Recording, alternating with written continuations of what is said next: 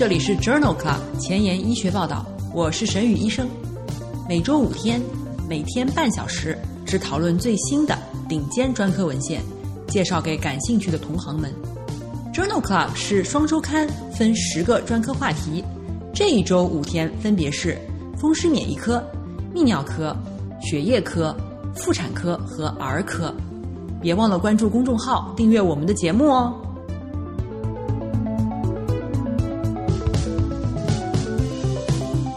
多听众给我留言，询问是否有某个专科的讨论群，或者某个专科的研究进展，或者麻烦我帮他对于某一个专业领域进行文献检索。首先，特别感谢这些听众朋友对我节目的喜爱，对我文献检索能力的肯定。但是，作为一个人的团队，每天介绍十二篇文章，从选题、选稿、搜索文献、翻译、整理。录音校对到发布宣传都是我一个人，至少要花六七个小时的时间。精力所限，我实在无法一一满足你们的要求。今天我想花几分钟时间聊一下节目和讨论群设置的初衷。顶级期刊非常喜欢团队合作的文章，编辑们非常清楚，大多数的医生过于关注自己的领域，团队合作十分难得。比尔盖茨曾经说过。世界需要更多的博才，因为专才已经太多了。即使你不是博才，如果你能把学科之间的点连起来，这种连接的能力也是十分珍贵和稀有的。这就是为什么我把我的节目分成了十个领域。我的意图是让一个专科医生听十个专科话题，而不是每一个专科医生只听自己的专科话题。每天接收一点点不同领域的影响。逐渐习惯从其他领域的角度去思考问题。其次，搞科研要有创新的想法，创新来自于灵感，灵感来自于对大量高质量文献的积累。通过来自多领域的信息刺激，创造力才能被激发出来。我知道的，你有时候会有一个想法，但是没有查文献，所以不敢说出口；查了文献，又觉得大海捞针。好不容易查到了文献，发现别人已经做过了。重点是，如果每天你听我的节目，每周六十篇高质量的文献，每年就是三千篇顶级文章，渐渐的会发展出一种对好课题、好设计的直觉，也能感觉出什么是顶尖杂志编辑们喜欢的课题。听 Journal Club，目的就是让你通过大量的持续的接触。推断出编辑到底喜欢什么。总之一句话，我的意图是让一个人听十个节目，而不是十个人听十个节目。嗯，废话少说，我们的节目马上就要开始啦。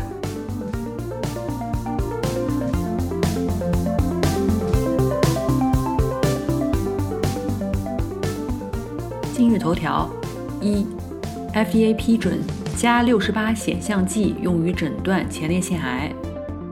二，美国肾脏学会杂志，收缩压纵向轨迹与 CKD 发病风险的关系。三，新英格兰医学杂志，富恩妥单抗治疗复发晚期尿路上皮癌的疗效。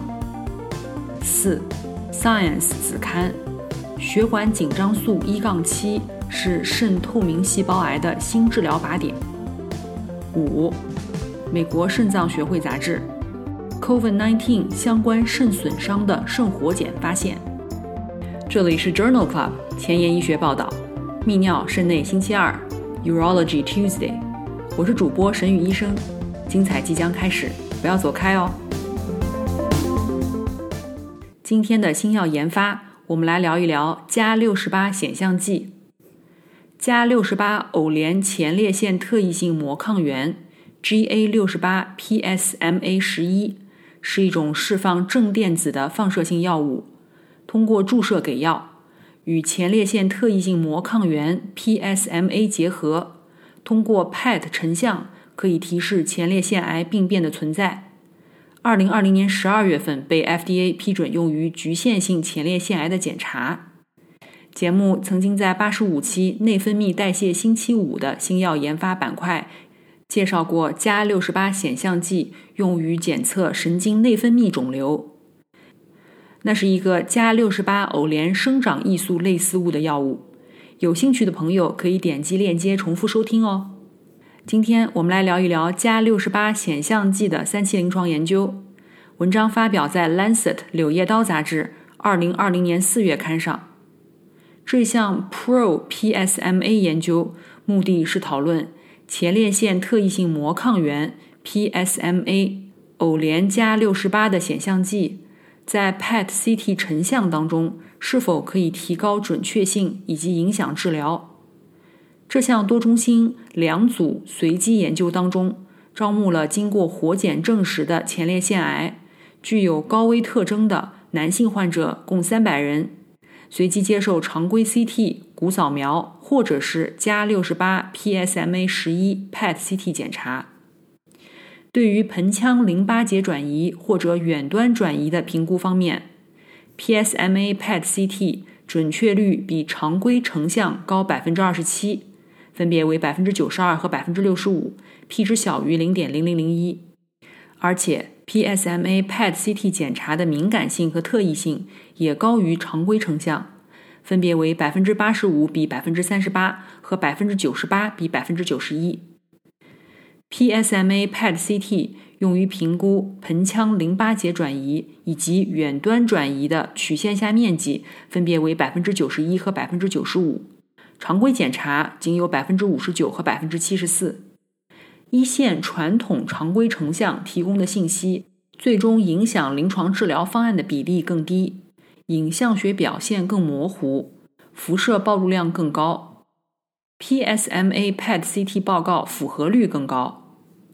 这项 Pro PSMA 研究认为，PSMA PET CT 可能替代传统成像，比 CT 联合骨扫描可以提供更准确的信息。今天的临床实践，我们来聊一聊慢性肾脏病与冠心病。慢性肾脏病 （CKD） 是冠心病的独立危险因素。美国肾脏基金会和美国心脏协会推荐将 CKD 视为冠心病的等危征。除了高血压、糖尿病、吸烟、血脂异常等传统的冠心病危险因素以外，CKD 的患者常伴有一些非传统危险因素，包括尿毒症毒素。贫血、骨矿物质代谢异常、炎症等。为了降低大部分无需透析的 CKD 患者的冠心病风险，一般措施包括他汀类药物治疗、抗血小板药物。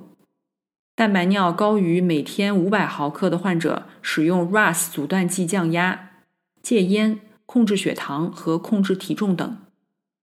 今天分享的第一篇文章发表在《Kidney International》杂志上。这是一项观察性研究，讨论的是健康人的尿液当中测定的足细胞压力与脱落是否和平均动脉压相关。高血压相关的进行性肾小球硬化是导致中末期肾病的主要驱动因素。肾小球当中足细胞的持续消耗导致了肾小球疾病的进展。为了无创的评估与平均动脉压相关的足细胞损伤模式，研究者对于八十七名健康人群进行了一项观察研究，以尿液颗粒当中足细胞跨膜蛋白 mRNA 与肌酐比值作为足细胞脱落的标志，以水通道蛋白二 mRNA 与肌酐的比值作为肾小管损伤的标志物。两种足细胞 mRNA 标志物、足细胞跨膜蛋白裂孔膜蛋白比值和足细胞跨膜蛋白水通道蛋白二的比值，可以估计足细胞压力和肾小球肾小管损伤的相对比例。研究发现，平均动脉压与足细胞跨膜蛋白裂孔膜蛋白比值以及足细胞跨膜蛋白水通道蛋白二的比值呈正相关。从而证实了平均动脉压与足细胞压力之间的关系，以及较高的平均动脉压对于肾小球的影响。在多元线性回归分析当中，足细胞跨膜蛋白裂孔膜蛋白比值以及足细胞跨膜蛋白 mRNA 与肌酐比值与正常平均动脉压显著相关。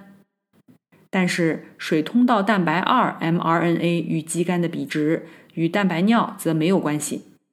收缩压而不是舒张压或者是脉压差，与足细胞跨膜蛋白 mRNA 肌酐比值有关。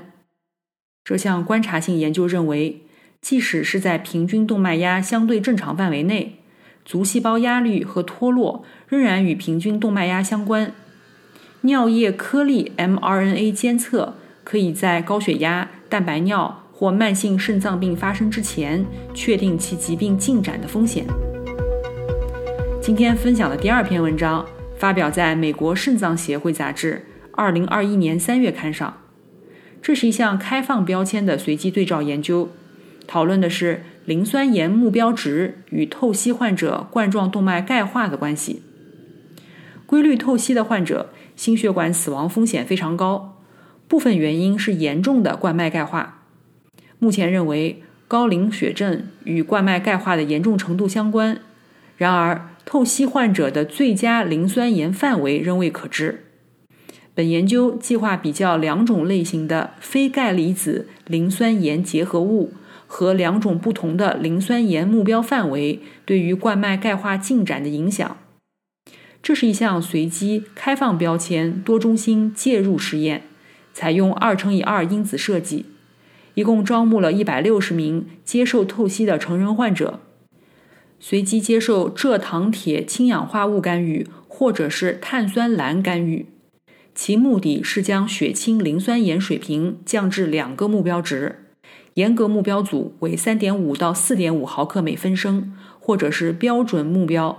五点零到六点零毫克每分升。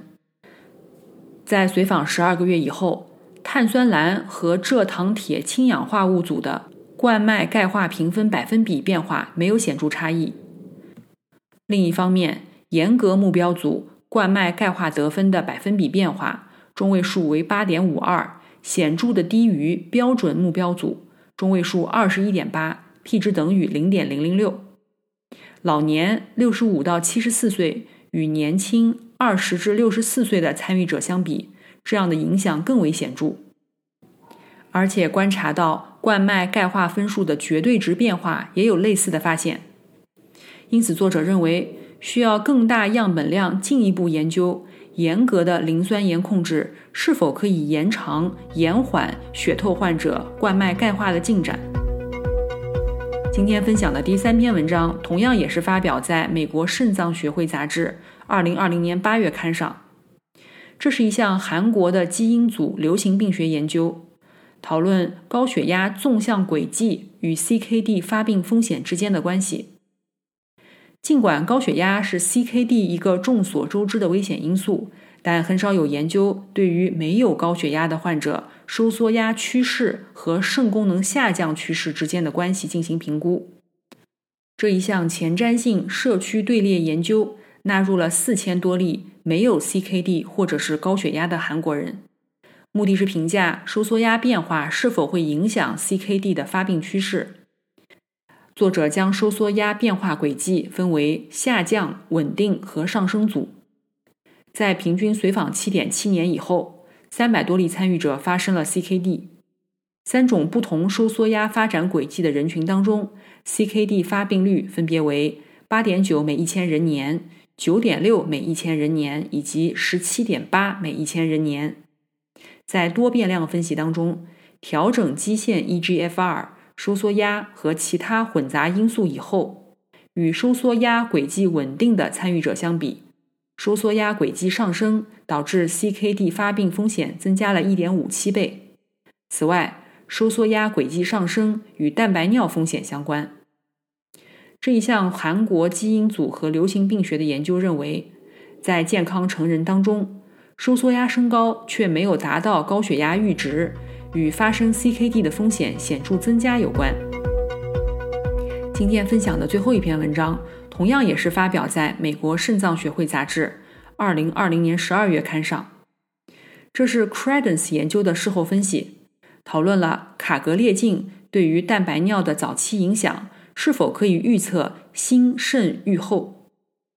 Credence 研究纳入了四千多例二型糖尿病合并 CKD 的患者，这些患者的尿白蛋白肌酐比值大于三百毫克每克。这篇事后分析分析了其中三千八百例卡格列净对于蛋白尿的影响，以及早期蛋白尿变化与中末期肾病、血清肌酐倍增时间、肾脏原因死亡、心脏衰竭以及心血管死亡之间的关系。与安慰剂组相比，卡格列净在第二十六周时将尿白蛋白肌酐比值降低了百分之三十一。并且显著增加了尿白蛋白肌酐比值降低百分之三十的可能性，优势比达二点六九。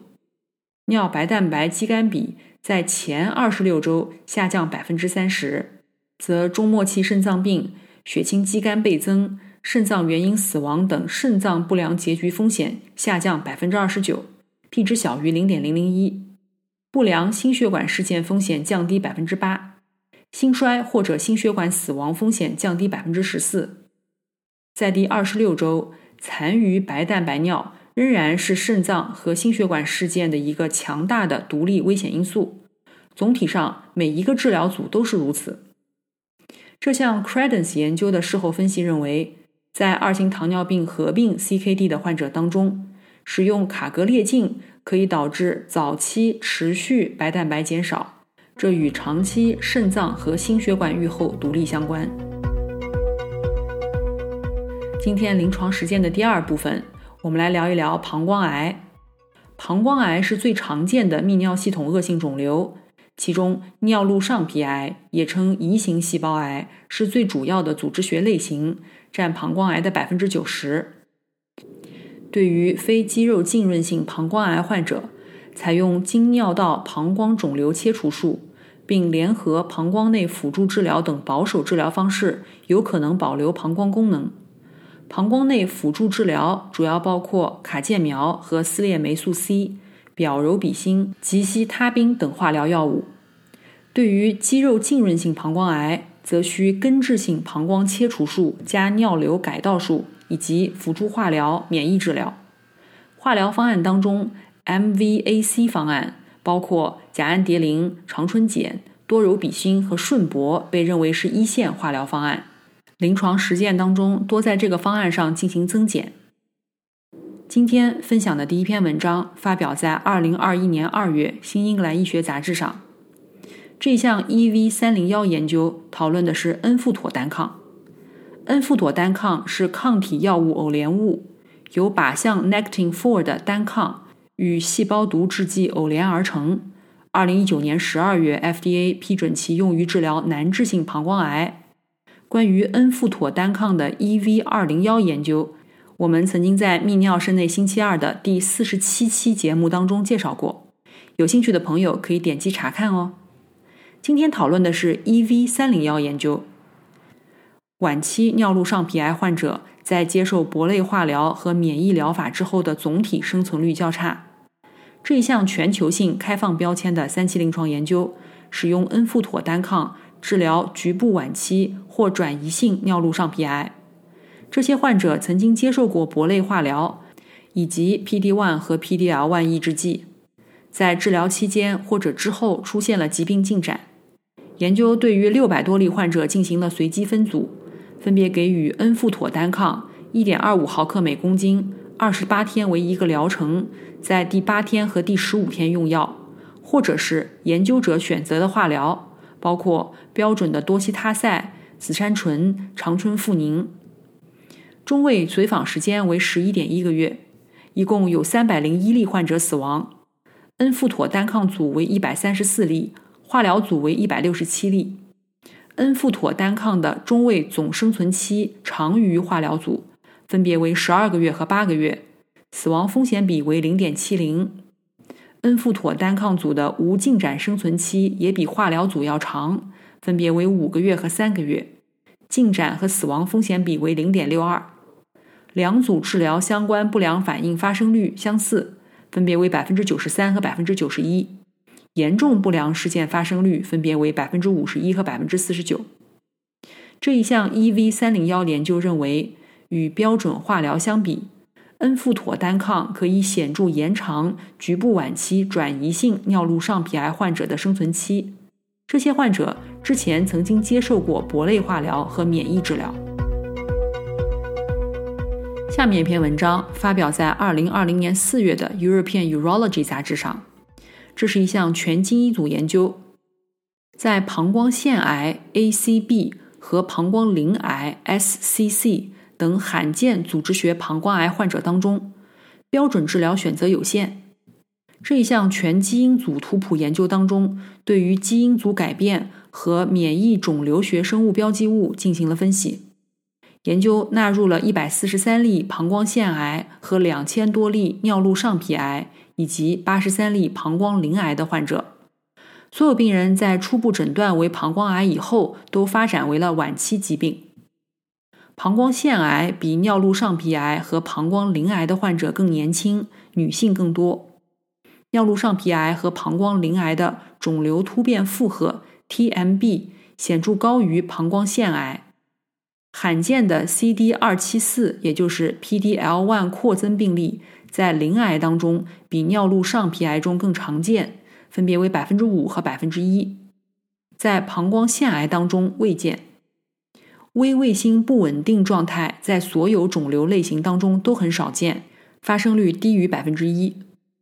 PDL1 在肿瘤细胞和肿瘤浸润淋巴细胞中的表达频率，在尿路上皮癌和膀胱鳞癌中均高于膀胱腺癌。这一项全基因组的研究认为，深度测序显示了三种主要膀胱癌亚型之间的免疫肿瘤学生物标志物存在着显著的差异。尿路上皮癌和膀胱鳞癌的 PDL1 表达频率。和肿瘤突变负荷均高于膀胱腺癌，膀胱鳞癌的 CD 二七四扩增频率最高。下面分享的一篇文章发表在《Journal of Clinical Oncology》杂志二零二一年一月刊上。这项 Bravo Feasibility 研究讨论的是根治性膀胱切除术联合膀胱内卡介苗治疗高危高级别非肌肉浸润性膀胱癌。高级别非肌肉浸润性膀胱癌 （HR-NMIBC） 是一种抑制性的疾病，治疗包括膀胱内卡介苗维持治疗和根治性膀胱切除术。这一项前瞻性多中心随机研究旨在确定该方法在新诊断的高危高级别非肌肉浸润性膀胱癌患者中的可行性。研究一共纳入了五十名。被随机分配至膀胱内卡介苗维持治疗组和根治性膀胱切除组。在卡介苗组当中，二十三名患者接受了卡介苗膀胱内给药，四例诱导后诊断为非肌肉浸润性膀胱癌，三例在四个月时诊断为非肌肉浸润性膀胱癌，四例接受了根治性膀胱切除术。在研究结束时，两例患者出现了转移。在根治性膀胱切除术组当中，百分之八十的参与者接受了膀胱切除手术，其中四分之一无肿瘤，百分之六十五是高级别非肌肉浸润性膀胱癌，百分之十的标本中有肌肉侵犯。在随访中，所有根治性膀胱切除手术的患者大多不带病生存。随访到第十二个月，两组患者的生活质量大体相似。这一项 Bravo Feasibility 研究认为，大约有十分之一的高危高级别非肌肉浸润性膀胱癌是致命的，可能通过根治性手术取得更好的治疗效果。相反，许多适合保留膀胱的治疗可以维持诊断前的生活质量。今天分享的最后一篇文章发表在《European Urology》杂志二零二一年三月刊上。肌肉浸润性膀胱癌患者的标准治疗包括以顺铂为基础的新辅助化疗，然后是放化疗或者根治性膀胱切除术。但是，一些患者对于新辅助化疗无法耐受。该研究的目的是评价新辅助化疗以后临床重新分期和肿瘤测序是否能够预测根治性膀胱切除术病理分期。研究纳入了2003年至2016年之间接受新辅助化疗和根治性膀胱切除手术治疗的肌肉浸润性膀胱癌患者共114人，在根治性膀胱癌切除之前的新辅助化疗以后，常规膀胱镜检查，切除残留可见肿瘤和或肿瘤基底部，进行临床重新分期和肿瘤测序。包括经尿道切除术在内的新辅助化疗以后，临床再分期的诊断准确性较差，与最终的根治性膀胱切除病理相比，约有三分之一的患者被错误的降级。四十九名患者在新辅助化疗前接受了肿瘤组织的测序，其中三十二人显示出至少一种有意义的突变。然而，新辅助化疗的缓解率和分级降低，并没有因为肿瘤突变状态而存在显著差异。因此，作者认为，本研究强调了新辅助化疗以后临床重新分期和肿瘤测序在准确评估残留疾病方面是不准确的。在执行新辅助化疗后重新分期时，必须谨慎。今天的前沿医学，我们来聊一聊。血管紧张素一杠七是否可以成为肾透明细胞癌的新治疗靶点？文章发表在二零二一年一月的《Science Translational Medicine》Science 子刊上。血管紧张素转换酶二 （ACE2） 是一种酶，属于肾素血管紧张素系统，拮抗经典血管紧张素，作用是拮抗经典血管紧张素 ANG。和血管紧张素二受体一型的受体通路。来自哈佛大学医学院的研究人员发现，透明细胞肾细胞癌患者中，ACE2 的表达高，与更高的生存率有关。此外，在体外以及临床前期透明细胞肾细胞癌动物模型当中，ACE2 对于透明细胞肾细胞癌的肿瘤增殖具有抑制作用。由 ACE2 产生的七肽血管紧张素一杠七可能介导了这种作用。血管内皮生长因子酪氨酸激酶抑制剂 VEGFR-TKI 治疗透明细胞肾细胞癌一种移植物，能够降低 ACE2 的表达。VEGFR-TKI 和血管紧张素一杠七联合使用，可以进一步的抑制肿瘤的生长。改善生存结局，而且在 PDL1 抑制剂和 VEGFR-TKI 当中加入血管紧张素一杠七，在免疫耐受的肾细胞癌模型当中，能够进一步的抑制肿瘤的生长。因此，作者认为靶向 ACE2 血管紧张素一杠七轴是一个非常有前途的治疗透明细胞肾细胞癌的策略。今天的 COVID-19 板块，我们来分享两篇关于 COVID-19 患者肾活检结果的文章。两篇文章均发表在2020年9月的美国肾脏学会杂志上。第一篇文章是一项单中心病例系列研究，急性肾损伤是重症 COVID-19 住院患者常见并发症，这类患者也存在蛋白尿和镜下血尿。有的研究在尸检当中发现了急性肾小管坏死、肾小球衰竭。这项单中心的病例系列研究纳入了十例 COVID-19 伴有急性肾损伤患者的肾活检样本，患者平均年龄六十五岁，五人是黑人，三名是西班牙裔，两人是白人。所有患者均存在蛋白尿。八例患者因为严重的急性肾损伤需要进行肾脏替代治疗。作者发现，所有活检样本均显示出了不同程度的急性肾小管坏死。一例患者伴有广泛的肌红蛋白管型。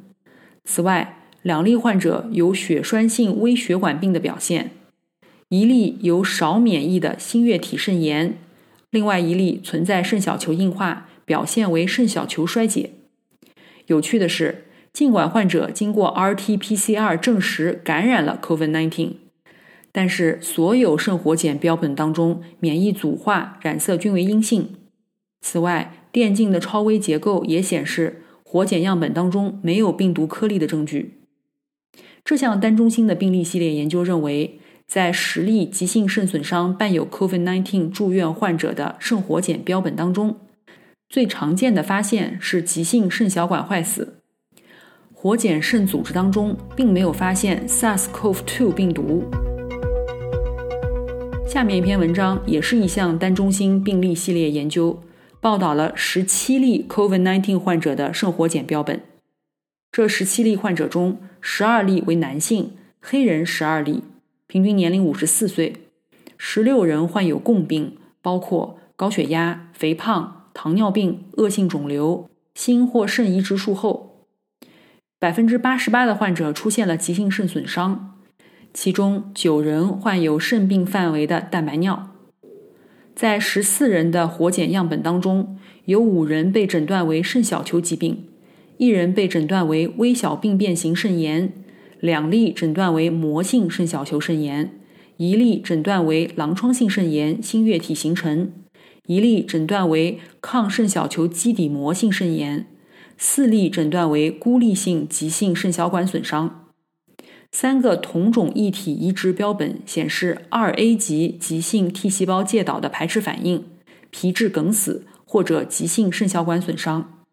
在肾脏细胞当中没有发现感染 SARS-CoV-2 病毒的确切证据。这项单中心的病例研究认为，COVID-19 患者可并发广泛的肾小球和小管疾病。肾损伤的主要机制可能与细胞因子介导的免疫反应有关。今天就聊到这里。如果你真心喜欢我的节目，不用给我点赞，现在就去转发分享吧。像我一样，把知识免费的分享给需要的朋友。明天是血液感染星期三，精彩继续，不见不散哦。